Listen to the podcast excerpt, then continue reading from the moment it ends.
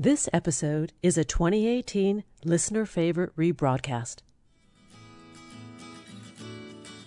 Give us one hour and we'll help you change the way you think about happiness. Harvesting Happiness with Lisa Cypers Kamen is fresh, optimistic, and purpose driven talk radio that promotes happiness from the inside out.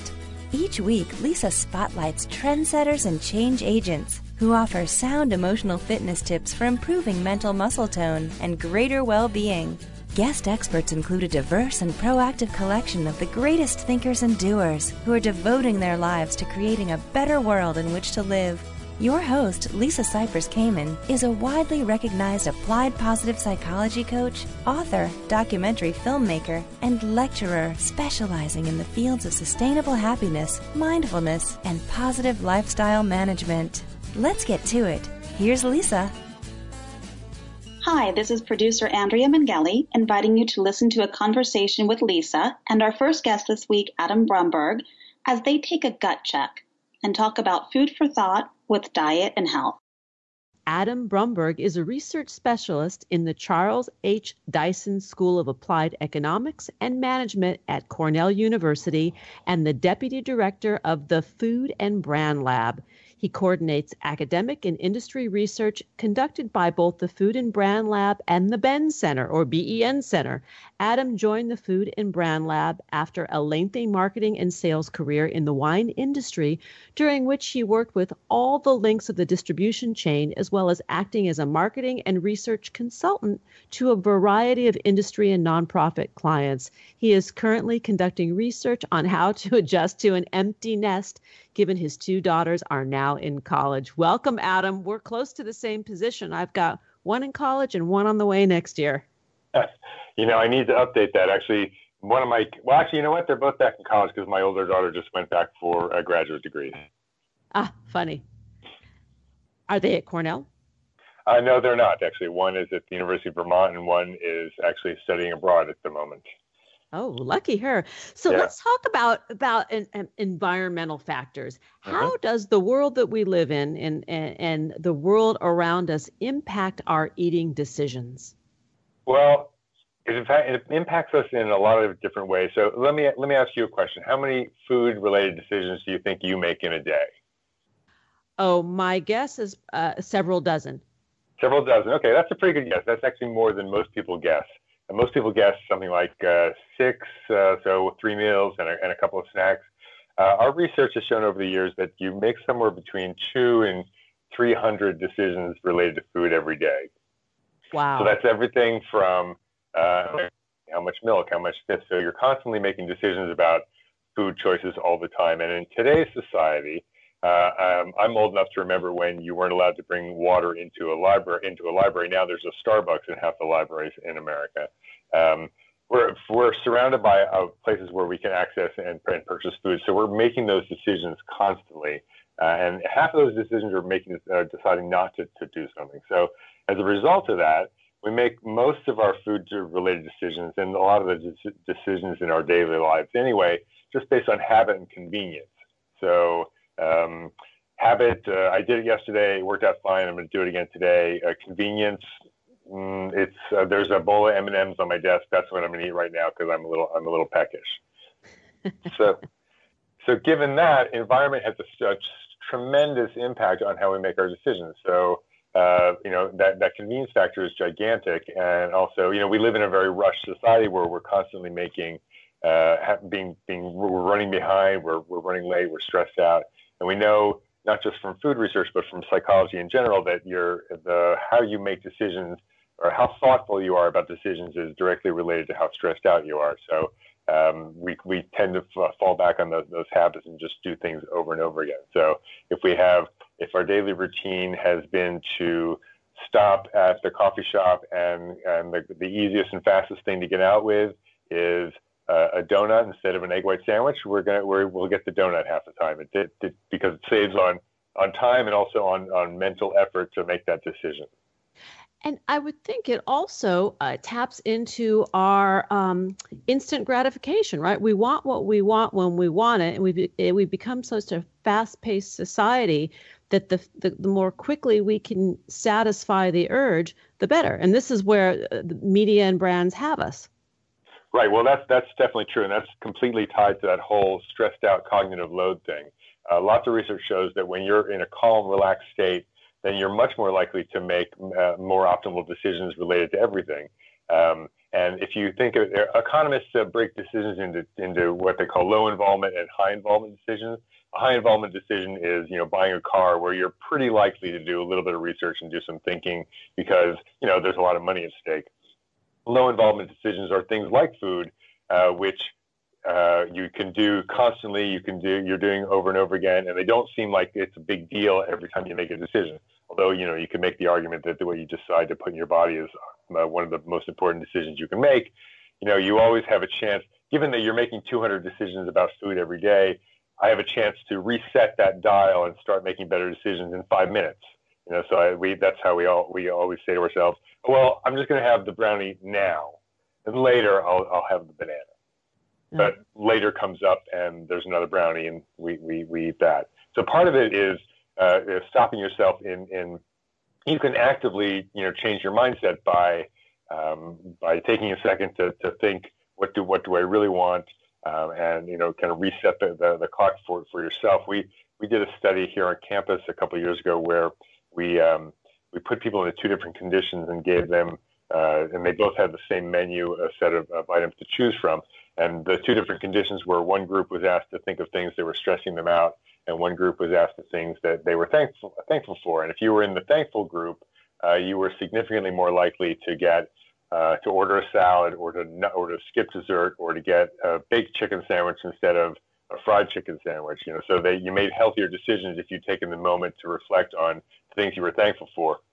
As soon as you focused on what you were upset about, um, you know, here here come here comes the the you know the deep, the deep fried uh, everything. And is that because when we're attracted to the fried food, it's it's because we want comfort? Is that what the brain yeah. is telling us? Yeah. Yeah, that's a big thing, right? So you're also um, one of the big roles that food plays in all of our lives is is the comfort, right? So um, if we're stressed out, the last thing we want to be do want is for our food choice to disappoint us or to or to or to fall short. So you're a lot less likely to try something you haven't had before. Try a new food uh, when you are when you're stressed out because you're really looking for that that that comfort piece to to make yourself feel better. So what we're really talking about is food psychology, and yes. that's what that's what you're doing over there. You know, right. that's what we that's what we call uh, our website is foodpsychology.cornell.edu. Uh, you know, that's that's the work that we do. Is we, we refer to as food psychology. Yeah. Which it really falls into uh, several categories, right? Because you're talking about the, the the the marketing, the branding, the packaging, and the movement of yep. food product sales, but also how we make those food choices the, yeah. the, psychological factors that you that you spoke of you know stressed or or in a contented or grateful state. Um, talk a little bit about how we as consumers and ceos of our bodies can do a better job to create awareness of what's going on so we don't become the victim of eating things that are not good for us. Right so there there are two ways to look at that. One um, if you if I told you at the beginning of the day that you were going to have to decide something 200 times, what does that sound like to you? Does that sound like a fun day?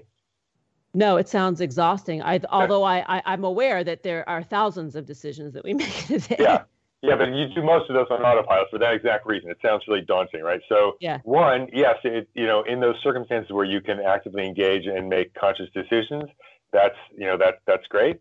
Um, but uh, another solution, and one that we're constantly working on, is is trying to arrange your routine or your or your uh, environment in advance so that you can actually take advantage of the mindless nature of a lot of those that decision making. Right. So if you organize your refrigerator so that uh, cut vegetables are the easiest thing to get to, and this is a thing we we advise parents all the time.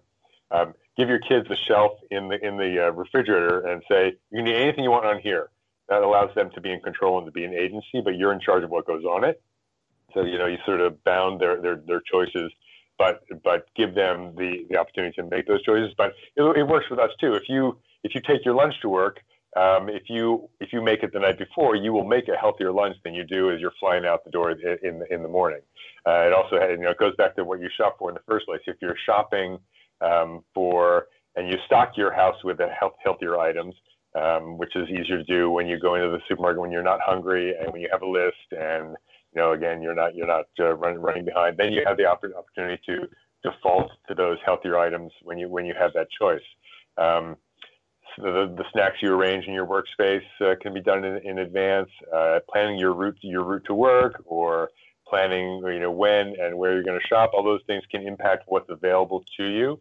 Um, we did a study with shopping carts a while back where we uh, we put it was not exactly the most high tech thing, but we basically took a piece of duct tape and put it around the outside of a shopping cart and put a sign in the shopping cart that said, uh, "Put your uh, fruits, veggies, and lean proteins in the front half of the cart. And so we've done two things there. One, we've uh, we've given a priming message saying half the cart should be fruits, vegetables, and lean proteins. And uh, we've also given them a kind of a we've created a social norm by saying half your cart should be this. This is a reasonable amount for that. And when we collected people's receipts afterwards, if they had if they had had had a cart that was set up that way, they they had um, about 63% of their their cart was of the, of the healthier items, and uh, fruit and veggie purchases doubled versus people who didn't have that, that that priming. So you can do that. You know, you can you can do that for yourself. You you know, a lot of the supermarkets now have the double decker uh, shopping carts, and you can just say, well, the top is for these things, and the bottom is for is for those things, and you can you can actually actively do that, and then you know set set yourself up for success that way. Well, I, I love the idea of what you suggested um, for the refrigerator shelf for kids. Yeah. You know, that you you sort of you you re, you limit the choices but still allow choice, right? And that is the paradox of choice, right? That we're generally happier to have the ability to choose, but maybe not have as vast amount of choices to make. Right.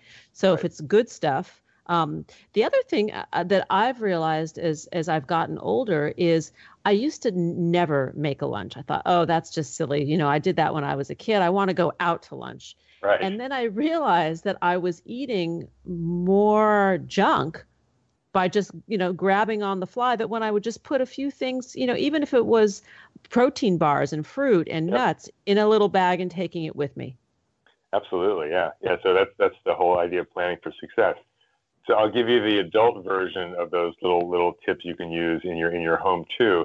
Wait, um, let's let's let's take a quick break, and then okay. when we come back, we can get into um, these these tips for our, our uh, the adult environment as well. To learn more about Adam Brumberg and his work at Cornell, please visit foodpsychology.cornell.edu. On Twitter, that is at cuf underscore brand lab. And on Facebook, that page is Cornell Food and Brand Lab. Hey, listen up, y'all. Before we head to the break, I want to talk with you about Tata Tamers. It's no secret bra shopping is a drag. There's always lots of trial and error, and even then, the perfect fit can be elusive. What if you could skip the trip to the mall and find the perfect bra in minutes? I'm a loyal Third Love customer who shops from the privacy and comfort of my own home. It's true. I wear Third Love bras because they are hands down the most comfortable bra on the planet. All Third Love bras are tagless, lightweight, ultra soft, smoothing, and have straps that don't slip. This means happy breasts. It all starts with Third Love's online fit finder quiz that helps identify your breast size and shape and then recommends the perfect bra style that fits right for your body. Did you know that 50% of all women fall between standard cup sizes? They're so obsessed with finding the perfect fit that Third Love invented half cup sizing. What I really love about Third Love is the comfort, fit guarantee, and rockstar customer service. If something's not right, you can send it back. No hassle returns and exchanges are free and easy. Third Love knows there's a perfect bra for everyone, so right now they are offering 15% off your first order.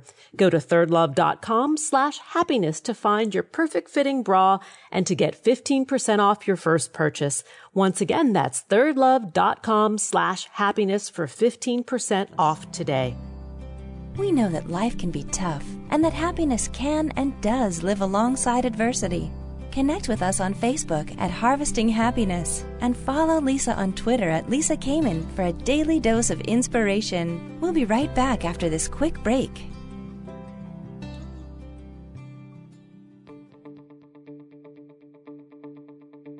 Do you find yourself saying things like, I'll be happy when, or I'll be happy if?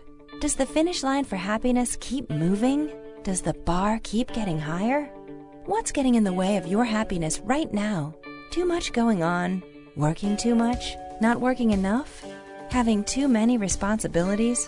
Not having enough money, enough time, enough space? The list goes on and on. It becomes difficult to see all that we have if we focus on scarcity. One thing I know for certain happiness waits for no one, and sometimes we all need support. Are We Happy Yet? is not another self help book. It's a guidebook for learning how to harvest happiness through self mastery, which is the key ingredient into building resilience, hardiness, grit, and emotional stability. Are we happy yet? Eight Keys to Unlocking a Joyful Life is available at Barnes & Noble, Amazon, IndieBound, and HarvestingHappiness.com.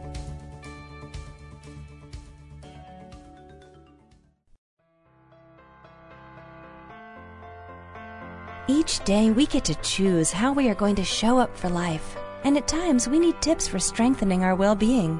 Learn training strategies for greater emotional fitness and improved mental muscle tone at harvestinghappiness.com. Welcome back to Harvesting Happiness Talk Radio. I'm continuing the conversation with Adam Brumberg, who is the Deputy Director of the Food and Brand Lab at Cornell University. And we're talking about the food we eat, how we're marketed to, and ways that we can improve how we eat. Adam, prior to the break, you were talking about wanting to give us some tips for healthier eating for adults to sort of prepare and plan our food decisions. Sure. Yeah. So we we touched a little bit about some stuff at work and also some stuff at home. Um, I was talking. I had mentioned earlier that if you have M and M's on your desk, you're going to eat them we did a study here in our building where we gave all the administrative staff in the in the uh, in the building little candy dishes, and we filled them with Hershey's Kisses. And at night we would go in and refill them. And I know that sounds like a terrible thing to do, but we did it. and uh, uh, but the, the, the interesting part of the study was we strategically placed the, those candy dishes at different lengths, distances from people's seats, so three, six, nine feet away and every three feet the, distance was two to three fewer candies you would eat uh, during the course of a day. So if you do the math over the course of the month, uh, you know, a week or a month, that's a, a lot of uh, that's a very large difference in calories between the three foot and the nine foot section. Um, but the point of that is that old saying of out of sight, out of mind is is a real thing. You can have some candies, you know, for the for those moments, or uh, when then when you really really need that pick me up, or, or, or you know a little bit of sweet tooth, but put them in the in the bottom drawer of your desk uh, where they're, they're, where it's an active, you have to think actively about going to get it. And what's up on what's uh, in that bag of baby carrots is what's on your desk, right? So if, so you when you're doing the mindless uh, eating portion, you're you're mindlessly eating things that are have a, better nutritionally.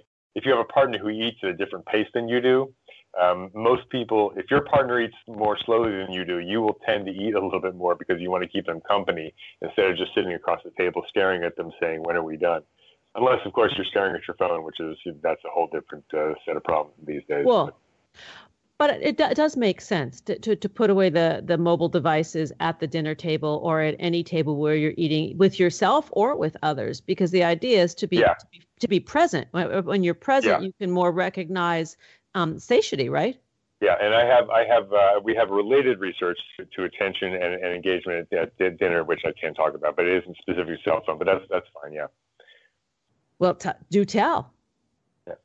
Oh, oh, so, um, so we, we have done a number number of studies that we're talking about uh, engagement at at, uh, at dinner, and it, for families where there is active engagement, uh, but where people talk meaningfully about their day and actually engage as opposed to be distracted by the television, uh, things like that. They tend to eat more healthfully and they tend to eat a little bit a little bit more slowly, uh, which also eating more slowly is a is a benefit as well because you're gives your body actually a, a chance to physically catch up to being full. You can eat, you can out eat the, uh, well, you can eat faster than the sense of uh, satiation catches up with you. you know, so anything that you can do to kind of uh, slow down the, the, your consumption is, is definitely a benefit. And what about cooking together?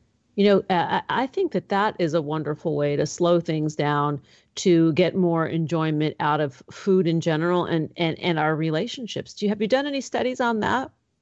We've used we we generally ask people about their, their cooking habits when we're doing doing uh, survey work. So we have so we haven't done specific experiments about that, but we know for a bit about people who cook together uh, tend to have healthier diets, uh, and particularly when you're working with uh, trying to ingrain healthy eating habits with kids, involving them in, in, in cooking is definitely very very effective, and also in shopping as well. I know uh, everybody who's shopped with a with a four year old is gonna is gonna cringe to hear me say this, but if you can take your four year old shopping and let them pick some stuff out, particularly in the produce aisle, that's a that's a great tactic for getting them familiar first with healthy foods and also to uh, purchase things because you know it goes back to that active agency. They got to choose it, so the likelihood of them trying a thing that they got to choose is higher than oh here I got this I want you to try it right? So, so uh, presenting them with an opportunity to be in control in that set setting is really effective. It works for a four-year-old and it works for an 18-year-old. Yeah. Last weekend, I took my son to the grocery store and I said, you know what, like buy some new things, like try something different. And at first, he was like, "Now nah, I'll just stay in the car and, and stay on my phone." I'm like, "No, come in." because you'll discover something. And he ended up, you know, getting a bunch of things that he'd never tried before, healthy stuff. He made good choices. And then he said, you know, that was kind of fun. That's awesome. And then if you if you can get him to go and look up the recipes for how to prepare the stuff, then you know you're further down the road. You know, the, the cooking and shopping are pretty important life skills that uh, aren't as common as they they were a generation ago. He is a foodie and he loves the cooking channel. He watches Gordon Ramsay, who is his god. Oh yeah. Mm-hmm. so it's all about the knives, you know. Gotcha. So he's unique in that way and, and, and which is pretty cool. But i think that that uh, brings it back to making these good decisions about our nutrition anyways. You know like the more connected we are with the the, the food that we buy the food preparation the way we eat it our state of mind when we're consuming it seems like we're just going to do better. Absolutely. And you know part of uh, getting people to eat more healthfully is to stop focusing on the healthfulness of the food if that makes sense um, you know, the whole, not just our work, but tons of research shows that when you tell the majority of people that something is healthy, their their expectation of the taste of it goes down um, because yeah. they you know they look at it as it has uh, almost like a medicinal quality. But if you if you give them the same dish and you you use words to describe it like delicious and fresh and uh, roasted and the other other descriptive terms, their expectations of the flavor goes back up again. You know, so it's the it's the framing of we we've learned if there's one thing we've learned about nutrition education over the years is that telling people what they should be eating is not effective. Um, you know, it, it, in some respects it, it, it's counter counterproductive. The information for the types of foods people should be eating is certainly useful and needs to be part of the conversation, but being prescriptive about eat this specific thing almost always has a, a, a negative outcome some people are going to eat it, but they're actually they're probably going to enjoy it less, and a bunch of people are going to actively avoid eating it if they've been told that they should eat it. But Isn't if you focus just... on flavor, um, uh, you know uh, that that's that everybody responds to, to good taste. Indeed, and, and, and you know the psychology of you know choice and self self dominion, right? I mean that you can be in charge of your own life. Nobody's going to tell you what to do, but you know the invitation is something else. Um, talk a little bit about any work that you have done with um, the advent or the uh, what I'm trying to say is that like farmers markets have become more popular over the years. So it's not an advent; it's really sort of a resurgent in the farmers market mentality.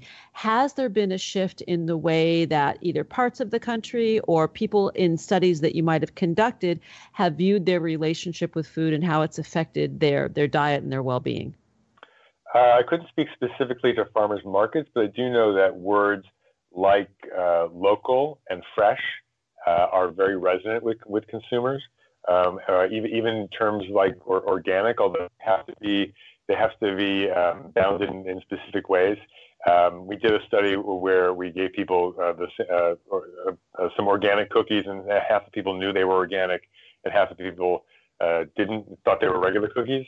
Um, and the people who knew that they were organic cookies rated the flavor lower, but they were willing to pay more for them because they had the, the, there's the, there's an association with organic food and and nutritional healthfulness that, that people have in their minds. Uh, but by the same token, if you do the same experiment with something like yogurt, organic actually increases the, the, the, flavor perception because organic is, or yogurt is already seen as, as healthy. And uh, so a better version of yogurt is going to taste better than a, than a regular version of yogurt. So, so all of these, these things really, um, I think people's general awareness of food as a, as a culture, it's certainly in, increased over, over the last, uh, last few years. Um, but that, that the idea, and that's, you know, there's some segments of the, of the population where that's more true for than, than others, obviously. But um, those associations, the, the, the locavore movement, uh, and things like that are definitely do have an impact on people's perception of, of flavor and their, their, their experiences.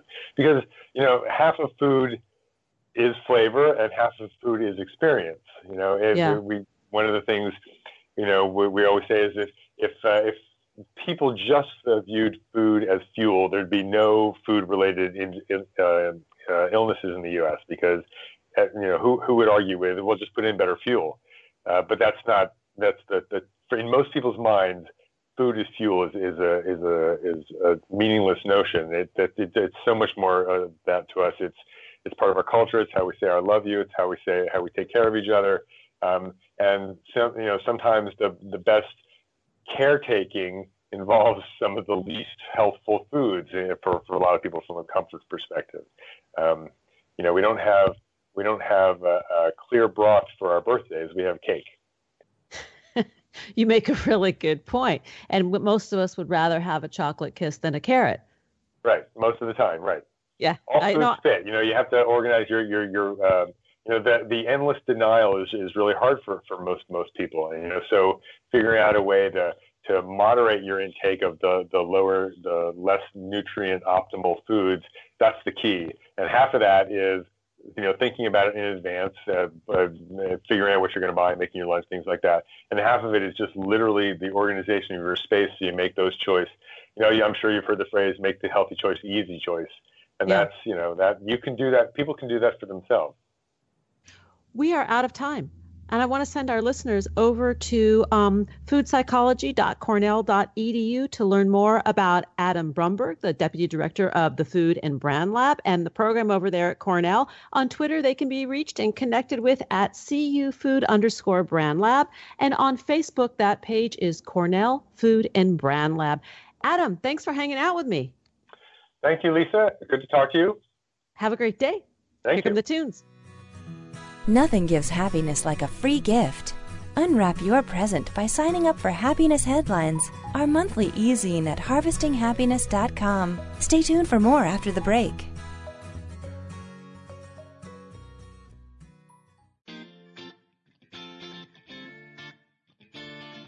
One thing I know for certain happiness waits for no one, and sometimes we all need support. We all have the freedom to be happy or the liberty to be miserable each day, regardless of external circumstance. Sure, things will inevitably happen in our lives that are out of our control. There is only ever one thing that is totally within our control ourselves.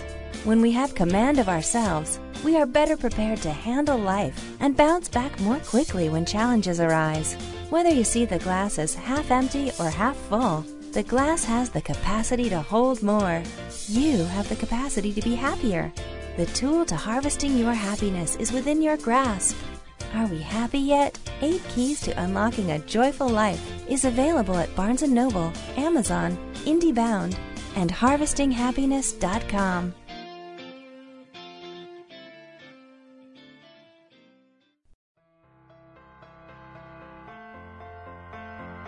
day we get to choose how we are going to show up for life, and at times we need tips for strengthening our well being. Learn training strategies for greater emotional fitness and improved mental muscle tone at harvestinghappiness.com. Hi, this is producer Andrea Mangeli inviting you to listen as the conversation continues, this time with Lisa and our second guest, Dr. Gill Hart. Dr. Gill Hart is an expert covering a wide range of topics, including food intolerance, homocysteine as a risk factor for Alzheimer's, dementia, heart disease, and infertility, biochemistry of satiety, appetite, and weight loss, liver biochemistry, and blood alcohol markers hormone analysis. She also is involved with endocrine testing and pituitary function, nutrition and mental health, gut functioning, bone markers, and diabetes testing. And it goes on and on and on. I want to get Dr. Hart with us so she can better explain what she's been up to. Welcome, Dr. Gill Hart. Thank you, Lisa. Thank you for the welcome and the introduction. Oh, well, th- thank you for the work that you're doing because you are exploring a, um, a sphere of the relationship between diet and mental health. Absolutely, and I think it's been really important to um, for for everyone to look at the evidence now that's behind um, the reactions that people have, maybe as food intolerance reactions, and the impact that that can actually have on their mental health and and the feelings of happiness. When you talk about food intolerance, you don't mm-hmm. mean just a, a, typical allergic response of sneezing or hives. You're talking mm-hmm. about the body responding in a much more complex way to what we're ingesting. Yeah, very much so. I think I think there is a lot of confusion between food intolerance and food allergy, for example. They get, often get confused. And food allergy is the immediate, sometimes dangerous or even life-threatening reaction to foods such as peanuts and uh, shellfish, milk, and eggs. And this is of, often present from a, a, young age and, and involves an antibody type, which is called an IgE antibody. And once you have an allergy into adulthood, you, you usually have it for life, but it's relatively rare. Only about 2% of adults have, have allergies. Food intolerance is a very different. Um, it's estimated that about 45% of the population suffers from some type of food intolerance. These often develop later in life and can take longer, up to three days, for symptoms to present themselves. And actually, this makes it really difficult to pinpoint the culprit food or foods if you've eaten something a few days before. And uh, those coming to us at, at York Test um, who have food intolerance reactions on average react to about four or five different food ingredients, and it's virtually impossible to determine which specific foods you're reacting to without taking a test. So, um, the good news is, and there is some good news in all this, that um, food intolerance is not necessarily lifelong, and foods can sometimes be reintroduced back into the diet without effect after a period of elimination and gut healing. Hmm. This is fascinating. Give some symptoms of food intolerance. Mm. Well, the symptoms are really many and varied, and uh, people don't always associate the symptoms they have with, with a food. They can range from the more obvious, such as digestive symptoms like irritable bowel, bloating, diarrhea, constipation, um, to things like skin conditions, eczema, acne, itchy skin, psoriasis, and, and migraines and headaches. But also, um, people report weight gain, low energy, chronic fatigue, and of course, you know, as we're talking about today, particularly low mood and depression. Um, so there's a really wide range of symptoms um, involved. And I think overall, though, uh, when it comes to your health, your gut health is absolutely paramount. Um, optimal gut health enhances the way that we absorb nutrients and vitamins into the body. It ensures we are converting the food we eat into valuable byproducts to maximize energy levels. And, and if you're compromising this with a food intolerance, this puts strain on your gut. And the level of stress on the gut can cause the lining to be impacted, which could allow larger food particles through into the bloodstream. And these larger food particles can trigger an immune response which isn't an allergy, it's a food intolerance, and the immune response is measured using um, a food specific IgG immune blood test to determine exactly which particular food you're reacting to and, and also how severely you might be affected. So the, the the way to find out about these food intolerances is mm. through a blood test. It's a simple blood test. That's right. it, it is a very simple blood test um, that can be um, carried out by measuring the food specific IgG antibodies that have been shown to be triggering the immune system and, and irritating um, the, the, gut. And as we've said, um, you know, uh, by identifying um, the the antibodies in the blood, we can actually specifically link those to the foods you eat. And, and the great news is that York Test offers a complete home to laboratory service. And um, there's no need to visit a doctor or clinic. Everything needed to take the test is included in a in a blood collection kit. So the testing process is really is simple. You use a simple finger prick blood collection kit that you use at home. You take a small blood sample, post it back to York Test's accredited scientific laboratory. Our quality uh, qualified scientists analyse reactions to up to 158 common food drink ingredients, and you receive a, a, a full colour coded report which lists um, all the reactions, the food specific IgG reactions, and categorises them as uh, either reaction, uh, pos- positive reaction, or no reaction, or borderline reaction. So you know exactly which foods in your diet you're actually reacting to. Now, yeah. I just wanted to add something. That this is this mm-hmm. is fascinating because it, it, used to be that when you went for this kind of testing, you had to go to the doctor's office. Mm-hmm. Um, the testing wasn't always comfortable. That you would be there for uh, a, a, long time while the tests, I guess, what incubated would be the right mm-hmm. word. I don't know. Yes. Yeah. And um, this yes, is something that's done at home. Yes, absolutely. And this this means that you've got the advantage of the simple blood collection that you can carry out at home with a simple finger prick, but you've also got the fully accredited laboratory uh, accredited laboratory service um, that you know is used to analyse the actual blood once you've actually collected it. So you've got the best of both worlds, really.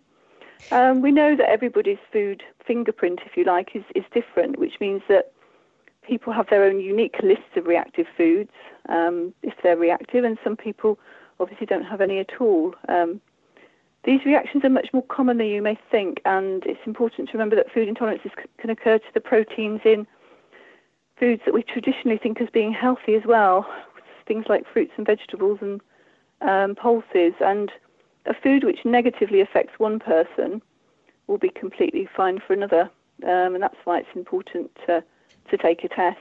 If you if you look at the reactions that I have, I always react to to cow's milk, for example. I mean, I eat a lot of other foods, clearly, um, wheat and uh, eggs and, and uh, vegetables and fruits, etc. But my, my reactions are to cow's milk, sheep's milk, goat's milk, and also to almonds as well. Um, and that's my unique pattern, my unique food fingerprint, if you like.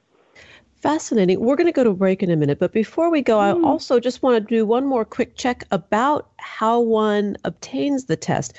Do you need a hmm. doctor's prescription, or is this somebody who might be curious can contact you and order one? Absolutely. If you'd like to know more about York Test and how York Test can help you, our contact details can be found on our website, which is www.yorktest,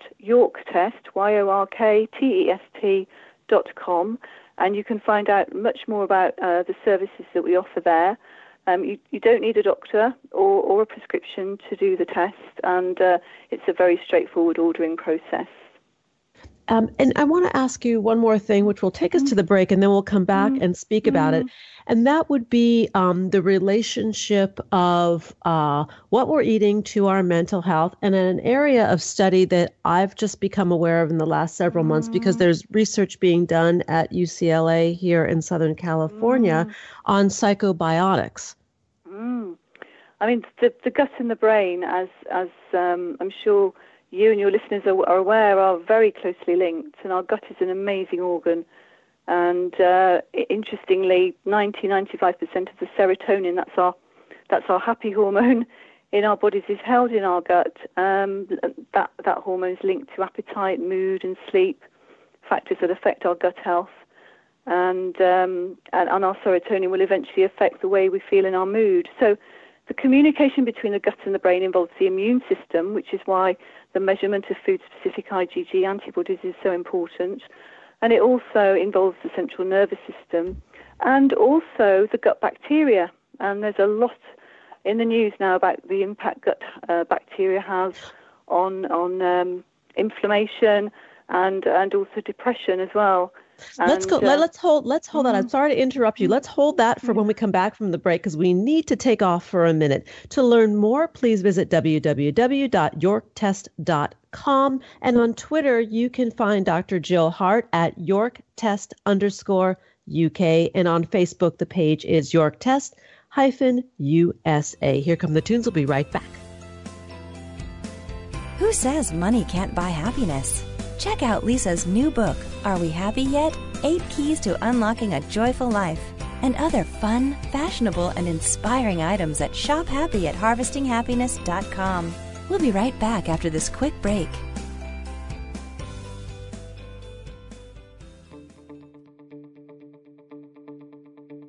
Do you find yourself saying things like, I'll be happy when, or I'll be happy if? Does the finish line for happiness keep moving? Does the bar keep getting higher? What's getting in the way of your happiness right now? Too much going on? Working too much? Not working enough? Having too many responsibilities? Not having enough money, enough time, enough space? The list goes on and on. It becomes difficult to see all that we have if we focus on scarcity. One thing I know for certain happiness waits for no one and sometimes we all need support. Are We Happy Yet? is not another self help book. It's a guidebook for learning how to harvest happiness through self mastery, which is the key ingredient into building resilience, hardiness, grit, and emotional stability. Are We Happy Yet? Eight Keys to Unlocking a Joyful Life is available at Barnes & Noble, Amazon, IndieBound, and HarvestingHappiness.com.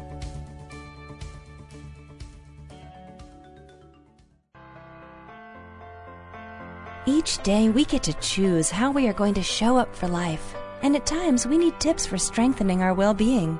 Learn training strategies for greater emotional fitness and improved mental muscle tone at harvestinghappiness.com. Welcome back to Harvesting Happiness Talk Radio. If you're just joining us now, we are talking about the science behind your eating from the plate to your belly with Dr. Gill Hart, who is a biochemist with York Test Laboratories. And we're talking about the relationship between what we eat and mental health and a field of research that seems to be growing every day, at least in the United States, and that is psychobiotics. So the relationship of mental health to what's going on in the gut. And Dr. Hart, prior to the break, we began talking a little bit about what goes on in our bellies. Absolutely, and and it's really really key now um, to to understand. People are starting to understand what microorganisms are present in the gut and the different types of microorganisms that are there for the very first time. But what people don't yet understand is how um, specifically, um, what you know, the, communication, the exact mechanism of communication of those bacteria to actually what's going on with with things like mental health. But we do know that there are only certain factors that can affect the gut microbiology, and those are things like diet uh, and and gut healing and microbiot- um, um, probiotics, microbiotics. And these um, are really important. People have made more general dietary changes. Obviously, healthy eating is absolutely vital.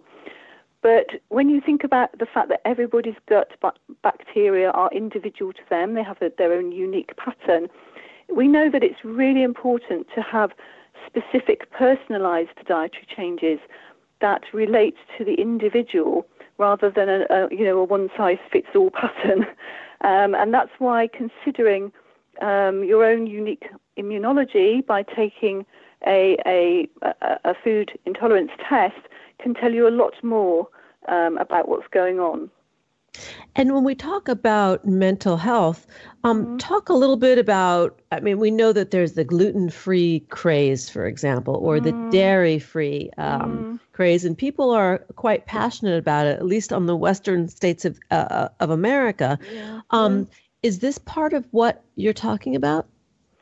I, I, think you know people do have choices, and people can choose to remove gluten or, or dairy or uh, or wheat from their from their diet.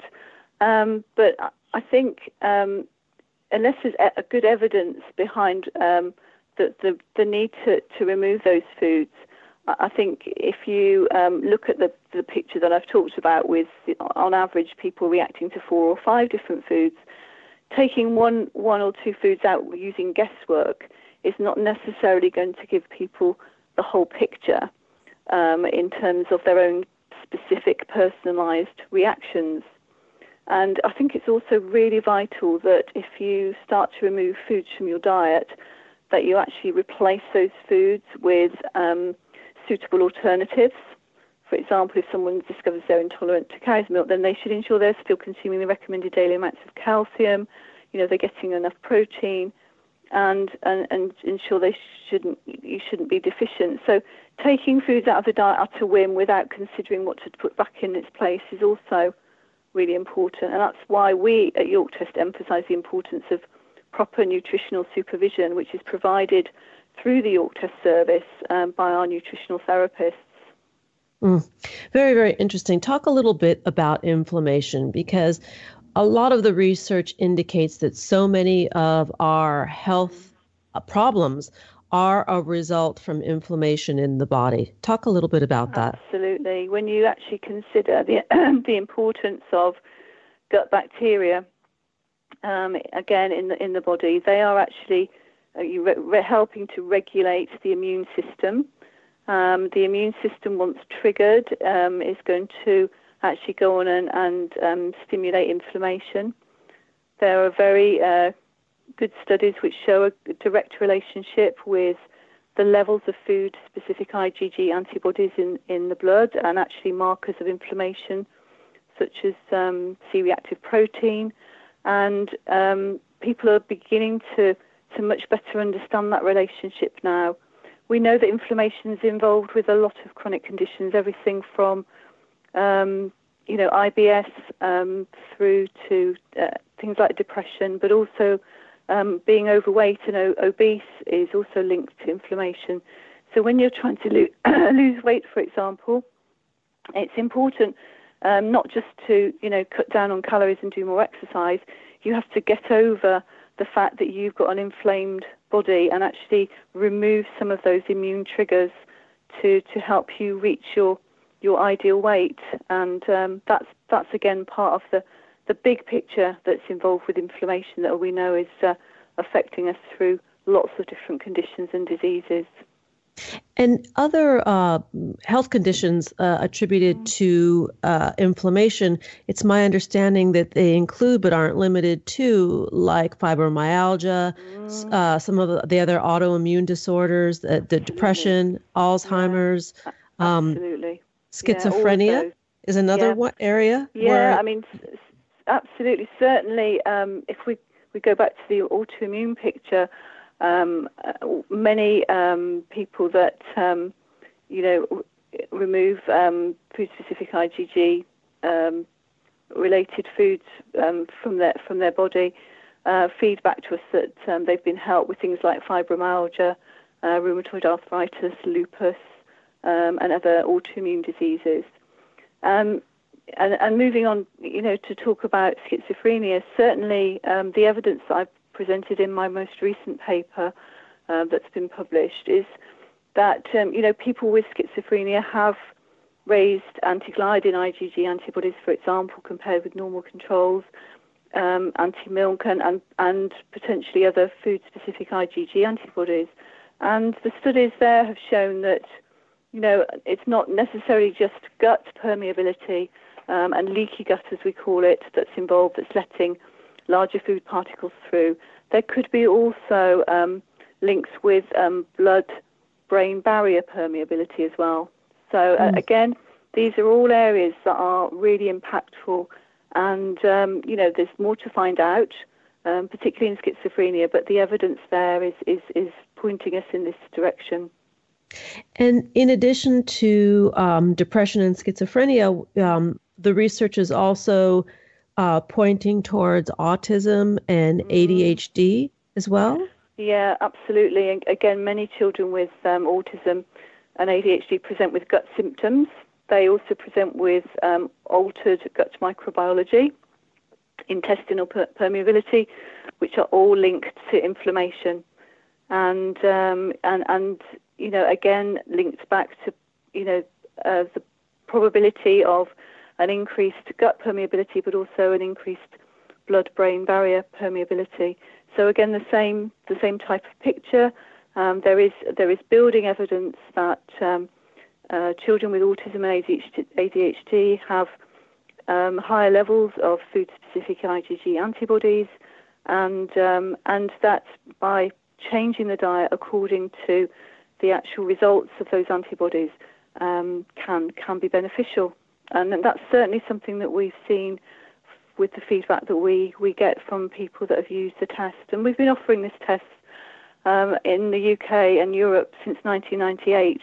So um, we've got a lot of information about it. Yes, yes, and this is, is this is in the Emperor's New Clothes. This is uh, yeah. technology that has been around for a while and has been Absolutely. proven. Um, Absolutely. Can, can, you talk a little bit uh, uh, uh about a case study, uh, perhaps?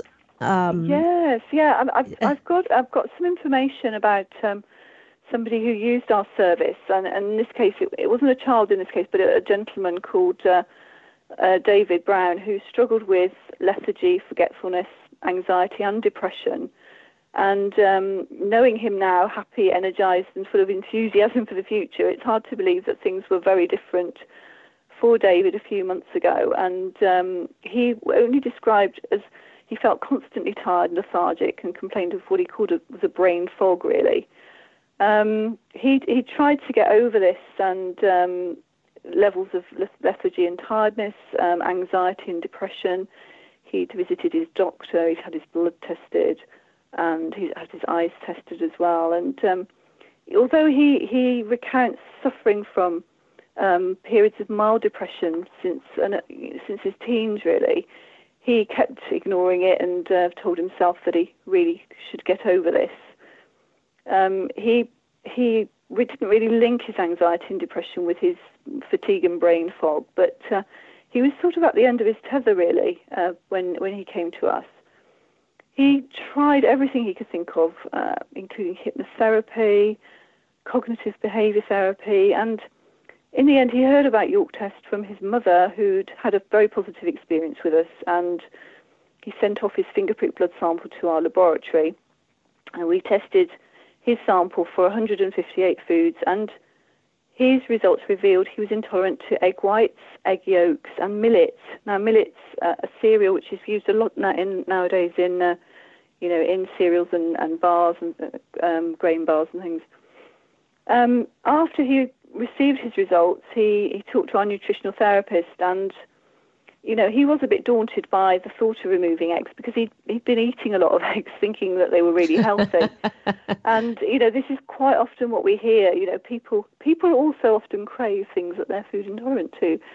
And um, when he started to explain his symptoms to our nutritionist, she used the, the word brain fog, which immediately resonated with him. And he looked it up later and, you know, it, it was if uh, the symptoms were, were written for him. Um, he said it was a huge relief to, to have an explanation behind uh, what was going on, and it didn't take him long before he noticed a difference in his symptoms. After about 10 days, um, taking eggs and millet out of his diet, not only was his brain fog lifting, but his anxiety and depression also seemed to fade, and he he felt it was an absolute revelation, and, and fed back to us and uh, phoned us up, uh, you know, obviously over the moon about it. He said he'd never in a million years expected to to have such a complete and total change in his health. And you know, wow. he used the words which I really liked. He said he feels reborn, and it was like his brain had been taken out, thoroughly cleaned and serviced, and then popped back in again. so which we thought was a lovely phrase. And um, you know, he says that he's sharper, more motivated, and focused, and uh, and can think more clearly, and uh, and no longer gets flustered and confused uh, uh and as stressed as he did before. Um, and, you know, this is a simple dietary change with guided elimination diet, with, with good scientific information to back it up. And um, you know, this is this is one small example, uh, or very big, you know, very big thing for David, but one example of the you know the feedback we get on a daily basis oh. from people, whether it's about um, you know David's types of symptoms or all through to things like um, you know digestive problems, skin, and, and the other symptoms that I've been talking about. And Dr. Gill really, Hart, really inspiring. Yeah. Dr. Gill Hart, I'm yes, gonna have yes. to I'm gonna have to say goodbye oh. because we're out of time. We are oh, way, way, way out of time. so we'll have to carry on the conversation uh, uh, uh, again at a later date. I'd and, love to do that. but I, I, want to um, just um, really share that, that that we need not suffer with some of the symptoms that many of us experience mm. in daily life. And to mm, learn more, you can visit York Test Laboratories at www.yorktest.com. And on Twitter, you can connect with Dr. Gill Hart, biochemist, at York Test underscore UK. And on Facebook, you can find York Test USA there as well. Thank you, Dr. Gill Hart, for your work, your heartfelt research that's making a difference for so many. Thank you. Another hour of purpose driven media has flown by. This is Andrea Mengele on behalf of Lisa Cypers Kamen and our two amazing guests, Adam Brumberg and Dr. Gill Hart, wishing you kind thoughts, kinder words, and the kindest of actions. Remember, happiness is an inside job. It's your inside job. Go out and rock your day. Thanks for joining us on Harvesting Happiness Talk Radio with Lisa Cypers Kamen. Join us each and every Wednesday for a brand new episode of consciously curated talk radio from the heart. Keep harvesting your own happiness anytime from the comfort of wherever you are with hundreds of free downloadable podcasts from our libraries on TogiNet iTunes, and SoundCloud. In a complicated world seemingly driven by nonstop negative news, Lisa's mission is to celebrate the upside of life and seek the silver lining of our challenges by transforming them into uplifting growth opportunities for all. To learn more about Lisa's global consulting services, please visit harvestinghappiness.com. Spread more joy by liking us on Facebook at Harvesting Happiness and following Lisa on Twitter at Lisa Kamen Harvesting Happiness Talk Radio is produced in collaboration with TogiNet Radio, KBUU, RadioMalibu.net, and is available on PRX, the Public Radio Exchange.